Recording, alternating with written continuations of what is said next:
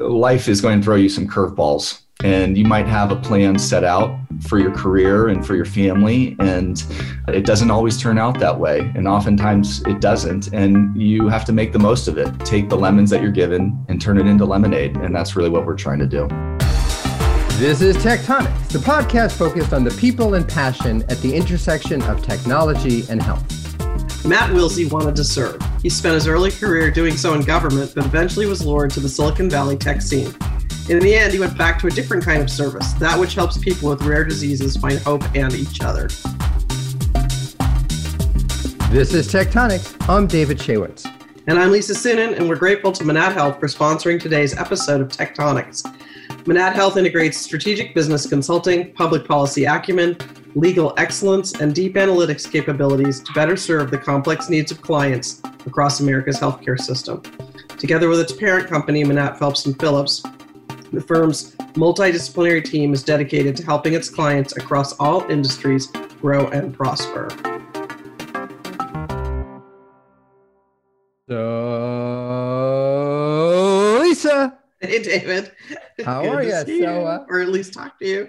Um, exactly. I see. Uh, so I'm I curious. See. You know, our our our guest for today has started a couple of businesses. I know he's remarkable. And one in particular to solve a problem he himself faced that nobody else could solve. Have you ever started a business or, or, or considered starting one to solve a problem that you have? Well, I guess in a sense I really have because, uh, for example, at um, uh, at Harvard, at uh, Denny Ausiello and I started a pastor uh, initiative, which was one of the earliest uh, uh, efforts to zoom up from being really reductive and do early patient-centered uh, training uh, for translational research that ultimately got incorporated into the Harvard curriculum. Uh, we also started it with several other people, including Ravi Thadhani, uh, the Center for Assessment Technology and Continuous Health, uh, which was a, sort of an early effort to utilize digital health uh, in um, the assessment of um, uh, bringing phenotypic data into play. And obviously, more recently, with a, with a astounding uh, health tech as sort of an interesting take on uh, advisory, where the goal isn't to sort of you know be McKinsey uh, uh, light, but really to be like a thought partner for uh, R&D leaders who are trying to figure figure their way through some of the real challenges you get when you're trying to bring some of the digital and data capabilities to a complex matrix organization. Yeah. And you, Lisa? Um, once I did actually. I started CSweetener um, oh, because oh, of great. the barrage of requests for mentoring that I was getting from other women, and I felt like I could solve the problem of spreading the wealth on that with others by by by building a business to do it. You know, Lisa, I realized that actually maybe what I'm doing now, I mean, it's just a, cons- you know, like an advisory business. So it's sort of, it's, it's vaguely in that category, but it's not like a radical idea. I thought the CSweetener thing you came up with uh, at Aspen was really, really great. And it's fun now to run into people who tell me, oh yeah, CSweetener. I'm like, I know the person who started that. Um, so it's really, it's like done, you know these things are intended to have these sort of you know influence that sort of last on in, in perpetuity and you've really done that. I think that's exceptional. Yeah it's, it's, it's nice to see it living on past my you know running it. So it's great. It's exciting to see that in the hands of, of hlth and, and Janet Gwynn. in any event um, matt wilsey is going to have a pretty interesting story on this topic. He's ceo of grace science uh, a company that has a laser-like focus on curing a disease known as NGLY, NGLY1 deficiency. I'm going to start that again. Matt Wilsey CEO of Grace Science, a company that has a laser like focus on curing a disease known as NGLY1 deficiency, which affects about, get this, 75 people worldwide, or at least that's how many are known. It's a pretty specific job, which arose out of a pretty specific experience the desire to cure his own child, Grace. But Matt came to life sciences out of necessity, not out of design. His path went through Northern California, where he grew up, Washington, D.C., New York City, and back to the Silicon Valley tech scene adjacent to his hometown. In the end, though, real life came calling. Matt, it is great to have you on the show today. It's so great to be here. As a longtime listener, it's a little bit surreal to actually uh, be on the podcast. And uh, I've long admired both of you. So this is fantastic. Thank we you. want to have you on for a really We're long so time. thrilled. Yeah. Yeah. It was a great, I'm so happy. Friend of both David and I. So it's great. Uh, you went to Washington, D.C. on the obligatory family trip at the age of eight, I'm told, and were immediately and persistently struck by the calling to public service. And at a time when the White House is in the news constantly, tell us what it's like to have worked there during the Clinton days.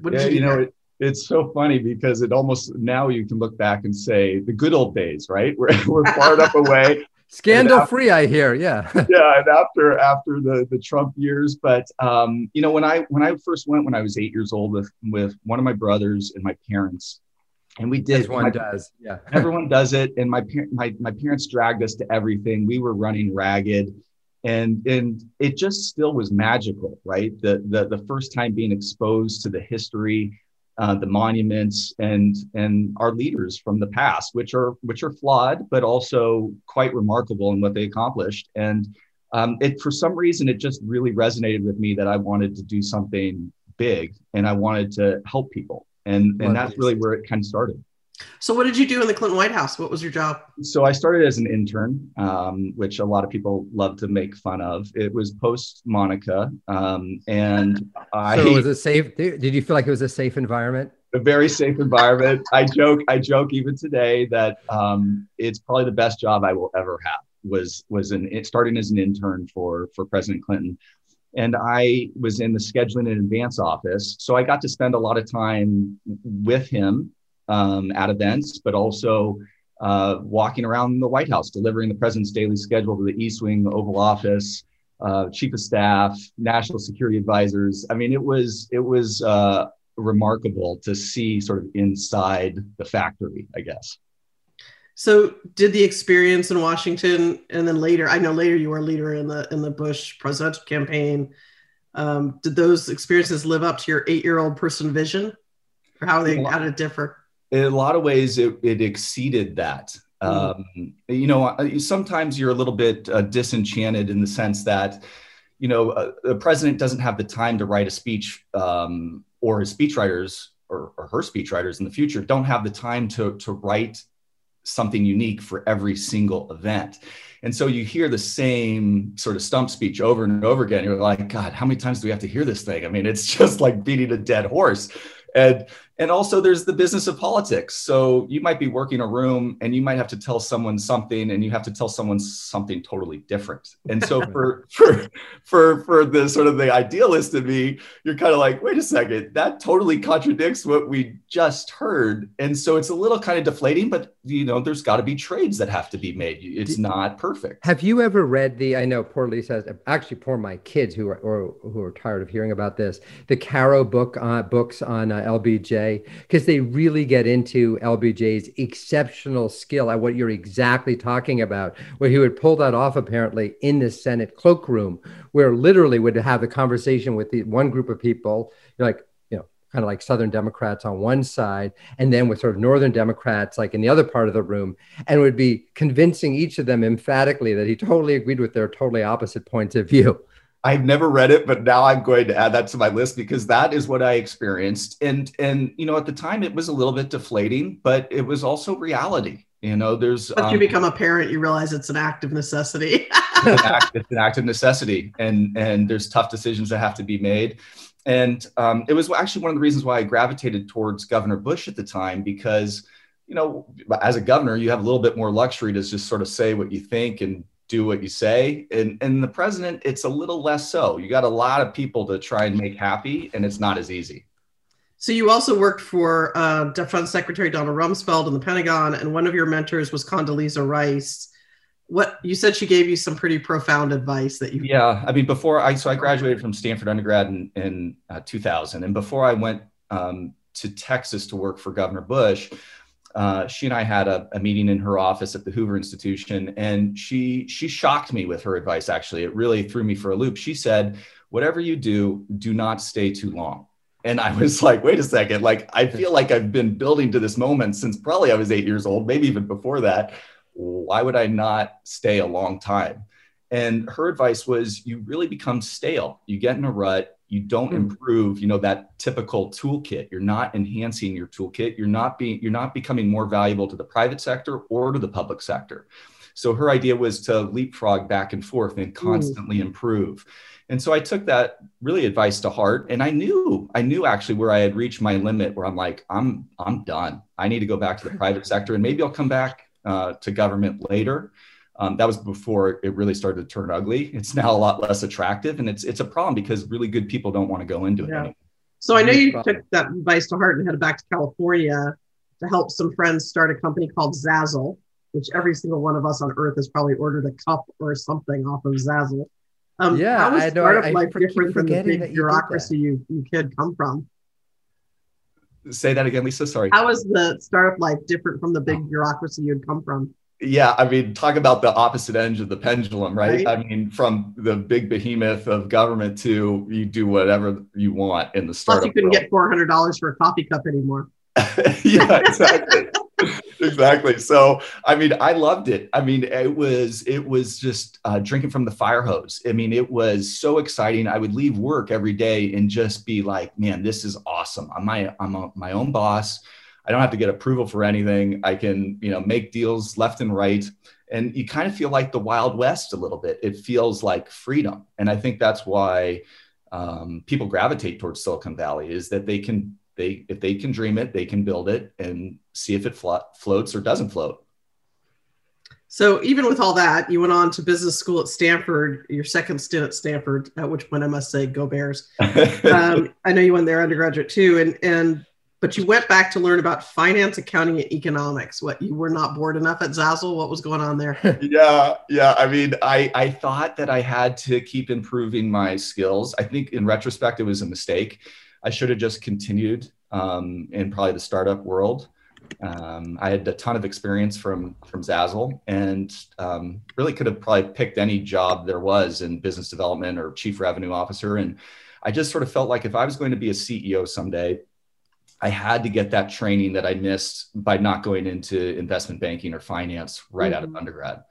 And you know, quite honestly, those things, you know, you really don't do all that much as a CEO. You have people that are very, very well trained in those.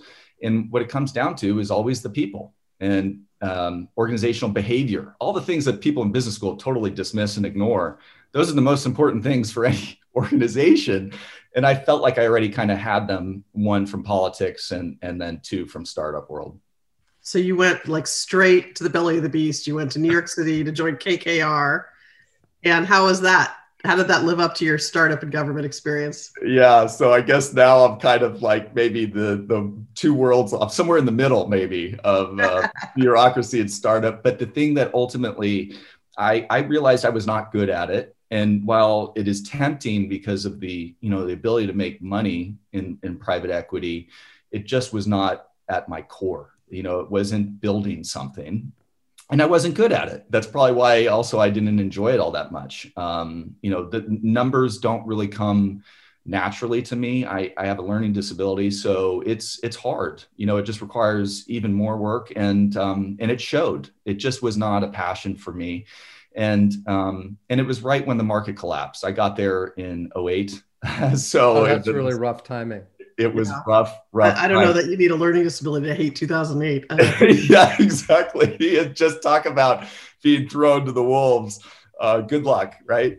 yeah, really. I, you know, I like to tell people I have a, uh, a uh, lack of a math gene, which is my excuse for it. Um, so I know you came back to the Bay Area, now married, right? And um, started two companies, not one, but two companies. First, Howcast, a, a video content company that was in pre-YouTube mode.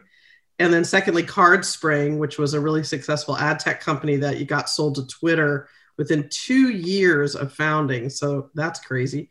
Wait, Must- can I just, uh, Grace, I'm sorry, can I just ask a quick question on this? Um, you you were talking about these companies.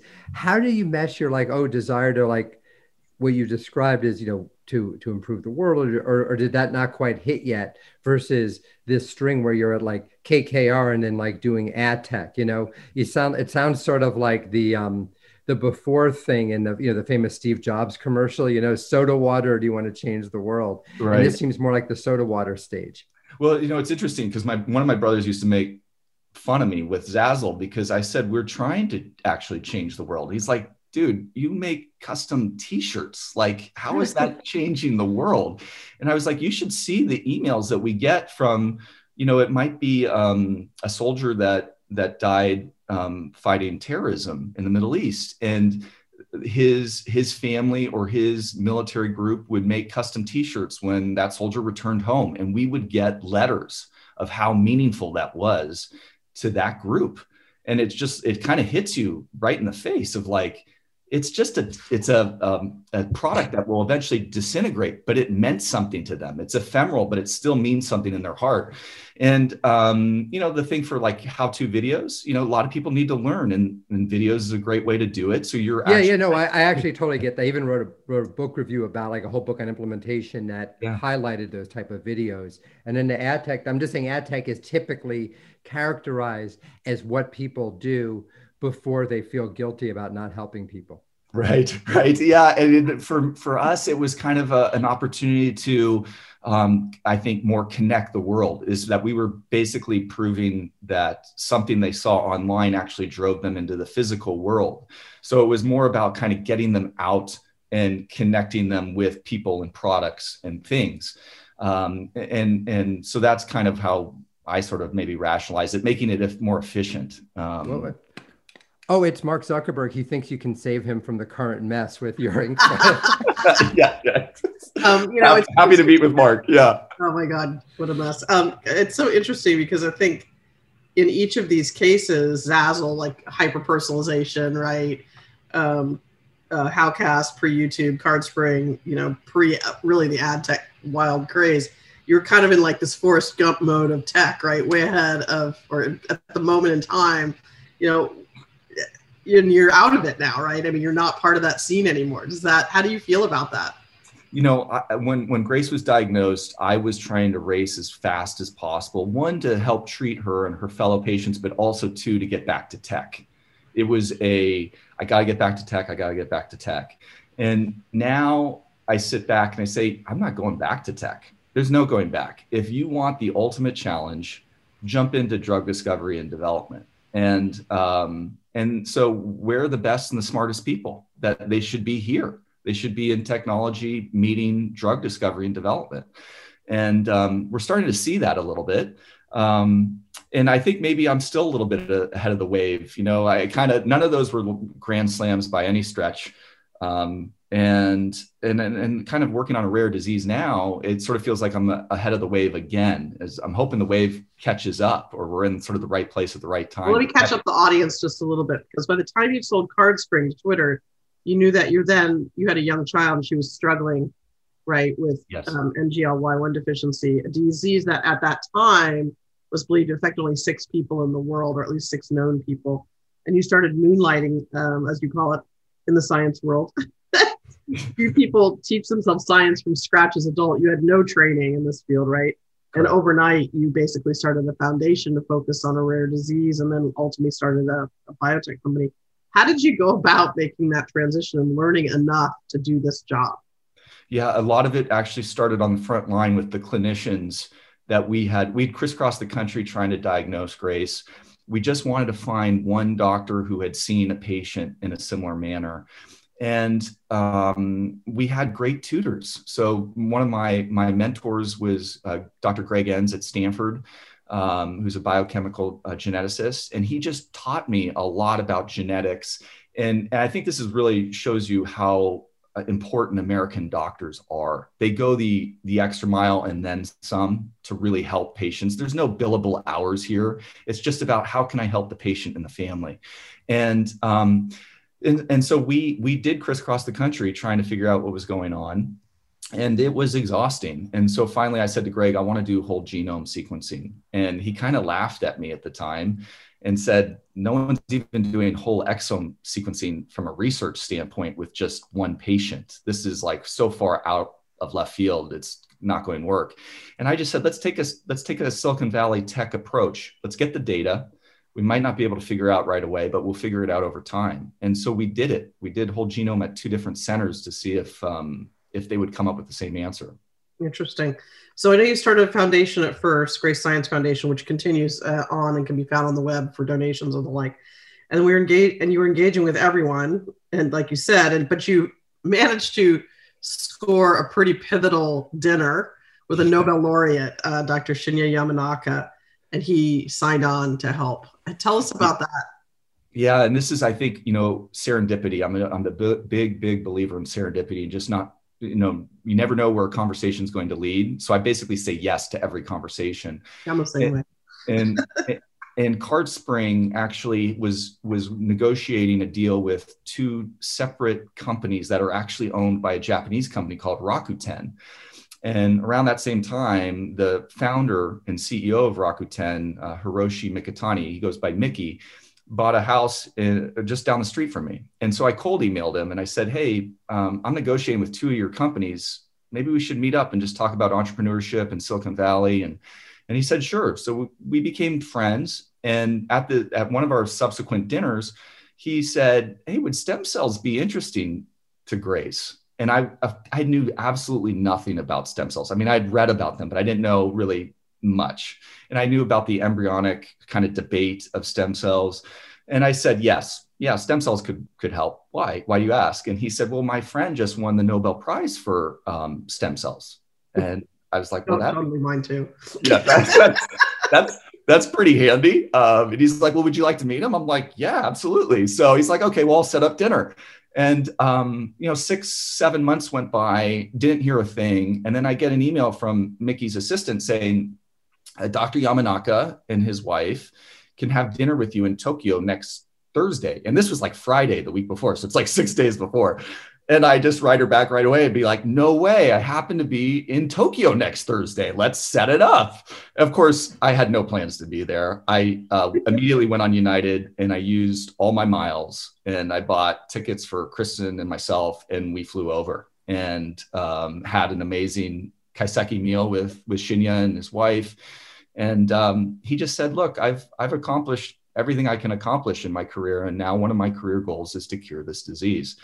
And and that kind of serendipity has really blessed us throughout our our journey. That's so cool. So tell us tell us a little bit about the disease and and why it's so um, problematic. You know why it's so such a focus for you. Yeah, so, so devastating. It is. It is a devastating disease. I mean, these these they're not just children anymore. We've actually identified adults with the disease. Um, actually, a, a, paper just came out in, in Iran with a 30 year old male. The oldest woman that we know is 39 in Germany, but it primarily affects children. Um, it's it's a neuromuscular disorder where they essentially lack this this protein um, that's produced by the NGLY1 gene and it's ubiquitous. So it really affects every system in the body, but primarily the central nervous system. And um, so, you know, the, most of the patients are non-ambulatory. Um, they they're non-verbal. They're fully dependent on care 24/7. Um, so it really is real, truly one of the worst diseases known to science and medicine. But the important thing is the lights are on. These kids can understand, you know, books, music, they know people and faces. Um, so we're we're not basically trying to develop a therapy that's multiplying times zero. We're multiplying times one or two, um, and we do think we can make a real difference in their lives and their families' lives. So you went out and found basically all the findable people in the world that have this problem, right? There were you found 75 of them and you brought them all together in a pivotal meeting, like a community gathering um, tell us um, how that went and what what how that helped you advance your goals. Yeah, so we we again we kind of always try and be ahead of the wave. So we knew downstream, you know, we needed large animals, but we also needed um, we needed a biobank, uh, a repository of patient samples. Um, we needed a patient registry, and uh, the other thing is, a lot of these families never actually got their sequence data, which I feel is a fundamental right that that that we should give sequence information. Now they can't interpret it, and they don't have the software or the training to interpret it, but give them a hard drive with their, their data if it's useful. So we invited every single family known at the time. This was in summer of 2017. We invited them to Palo Alto to meet the scientists that we've been funding around the world. And then we actually built sort of a forward operating hospital, almost like a military hospital, to uh, collect you know, urine, stool, blood, saliva. And uh, we built a tremendous biobank um, with the help of Stanford. And now we're shipping those cells all over the world to help um, unlock the disease. And it actually led to a novel biomarker for the disease that we can now we can now identify the disease just from dried blood spots, like you would get. Let me ask you a quick question about this. One of the things that's, I guess, striking for folks who are following the, you know, the inspirational, uh, you know, just story you're describing is you, there are only a tiny number of people of people like you were saying, or at least known people with NGLY1, and there seem to be almost that many individual independent foundations devoted to the condition. Um, it's, uh, for example, I've heard a lot about um, some of the work that Matt Might uh, has done, um, uh, and you know his efforts to coordinate. To what extent has it been feasible to for folks to collaborate versus have people found it helpful to maintain a degree of um, collegial independence? Right. Yeah, it's a great question, and and what Matt and uh, Christina have done is also quite remarkable. I I, I joke that it, you know as we di- as we find new families and connect with them, it, it's sort of like look, getting diagnosed with a rare disease is terrible, but you just hit the jackpot, right? Because you have a lot of brilliant minds working on this disease um, either that were brought in by Grace Science Foundation or by by the Mights. Um, so we we try and uh, share and collaborate wherever possible. In a lot of ways, we sort of have built this sandbox. We bring the scientists together, but we don't control the scientists, right? So some of the scientists just don't want to share. And, and that's in both directions. That's some of the people that Matt's working with, or some of the people we're working with. Um, and, and ultimately, it's their call of what they want to share uh, that's unpublished. We really encourage them to share as much as possible, as quickly as possible, because time is of the essence. We don't have a lot of time for politics. Um, but some people also have just sort of prejudgments about um, about us, um, and and um, and you know, it's like one of the the classic tales of being in the arena, right? And yeah, and truthfully, we ruffle feathers. Um, and actually, John Crowley taught me something really early in our journey. He said, "Look, you're not here to win a popularity contest." Mm-hmm. And I would rather John win. Crowley a is a remarkable uh, CEO and, and father of, of a, if it's a different condition, right? At Amicus Therapeutics, right? Yeah, yeah. yeah. Oh my gosh.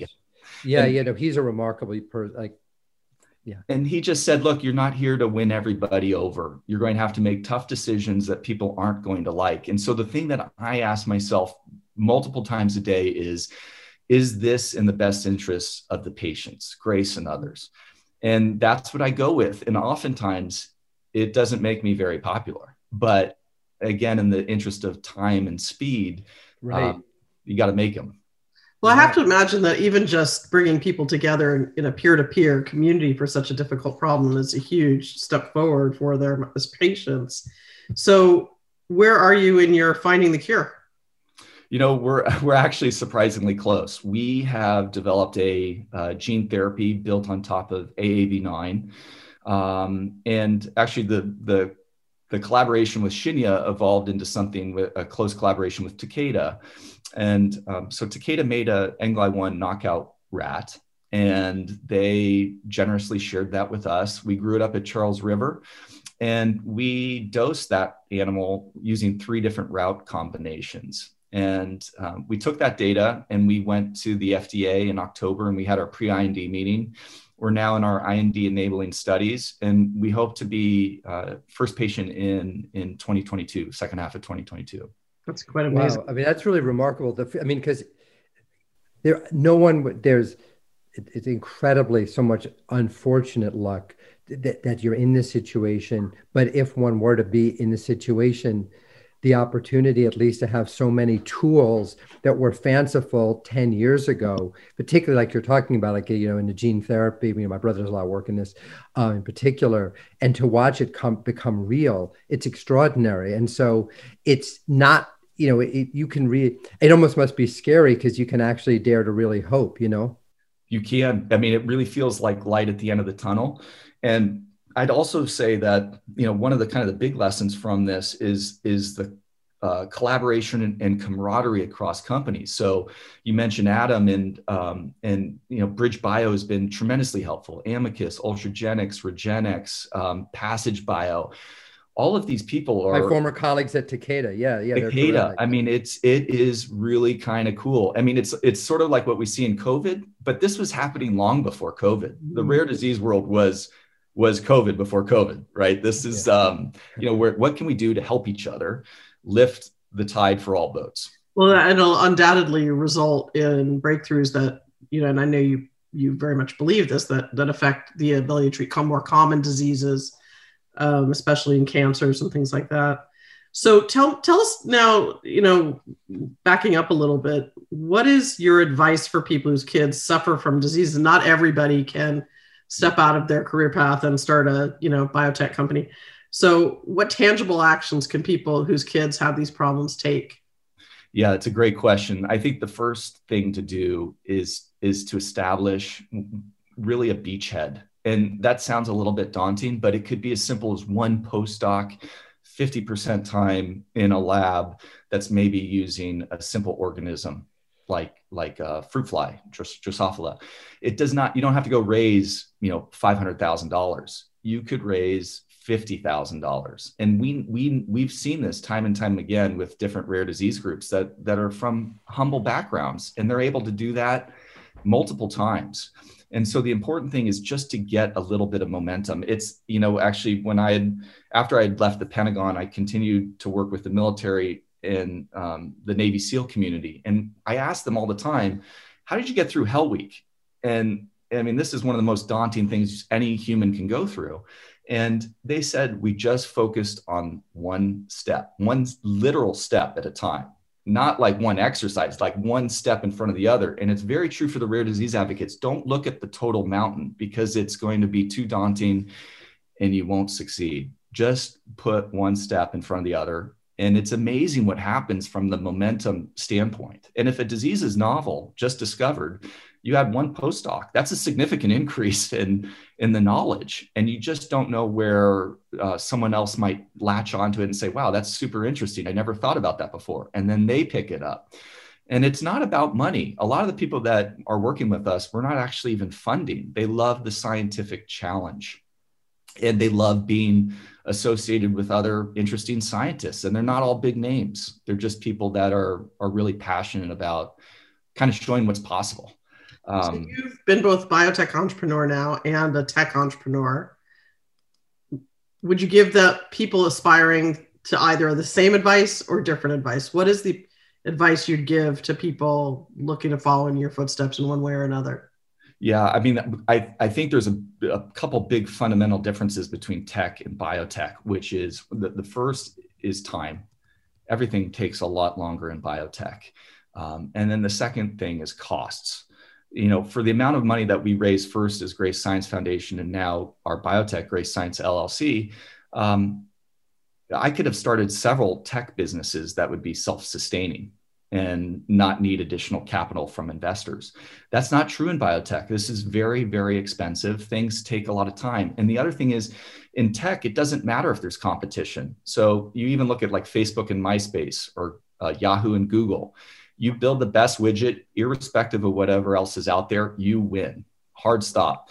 In in biotech, you're fighting millions of years of biology and evolution, and so the field is not even at all. You are you're fight you're fighting uphill every single day, and um, so it just takes a lot more uh, determination and grit and and just I'm never going to give up. You can keep hitting me right in the face, but I'm not giving up. But I think that those are the people that really succeed. I mean, you look at the some of the stuff with CF and the CF Foundation as one of the early examples, and everyone you know gave them crap. Oh, you're working with business to do all this, but I don't. I think there's no more effective advocate than a motivated parent. I think it's the most. I mean, I've written about this for a while. You know, from mercifully from a distance but it's been so impressive to like you're you're so struck by it because it, because you become essentially not irrational but you, sometimes you need to be imprudent to really make a difference. And like you're saying if someone looked at all the things and did one of these mckinsey things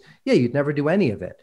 And precisely because you do say yeah but we we need to do it anyway. Like you know failure is not an option. And that mindset i think is what allows people to do the impossible routine, you know, routinely with realistic expectations, like you clearly have. But it's really the power of motivated patients, and particularly in the application to uh, uh, biotech, I think is ex- is extraordinary. Well, Matt, your story is so inspiring. I mean, you're, I, I, you know, I remember meeting you and thinking, wow, this is a cool dude. um, but the the detail of the story is like it's it's like amazing fairy tale stuff. So I'm so appreciative, and I know David is too, of you coming on the show today. And um, in addition to just knowing that our audience will enjoy it. I hope it raises money for your effort as well, or leads to some great, you know, connection that you'll find along the way. And Thanks some other some other advocate might take our model and evolve it and enhance it. It's not perfect, but it's a template that others can follow, and that we hope that this sort of rare disease unlocking common diseases is um, something that continues and becomes notable across the, the globe. Thanks again for being on the show. Thank you.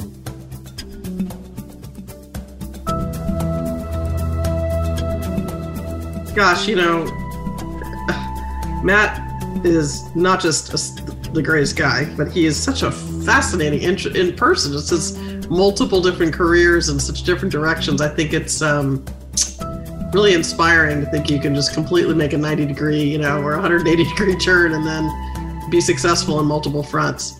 He's such a grounded person and yeah. a resilient person, and um, it, it you, can't help but constantly be um, inspired by him. Like my, my, I usually come away both feeling inspired and kind of almost wishing I didn't need to feel so inspired. You know, like I wish he didn't have to exhibit yeah, quite sure. the resilience that he does.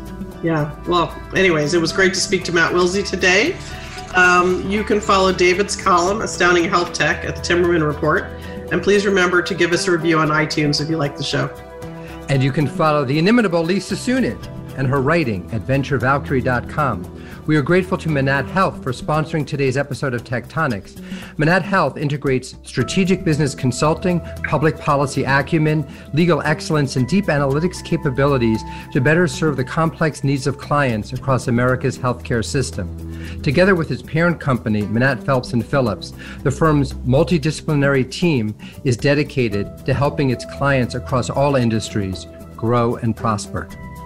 Take care. Bye bye.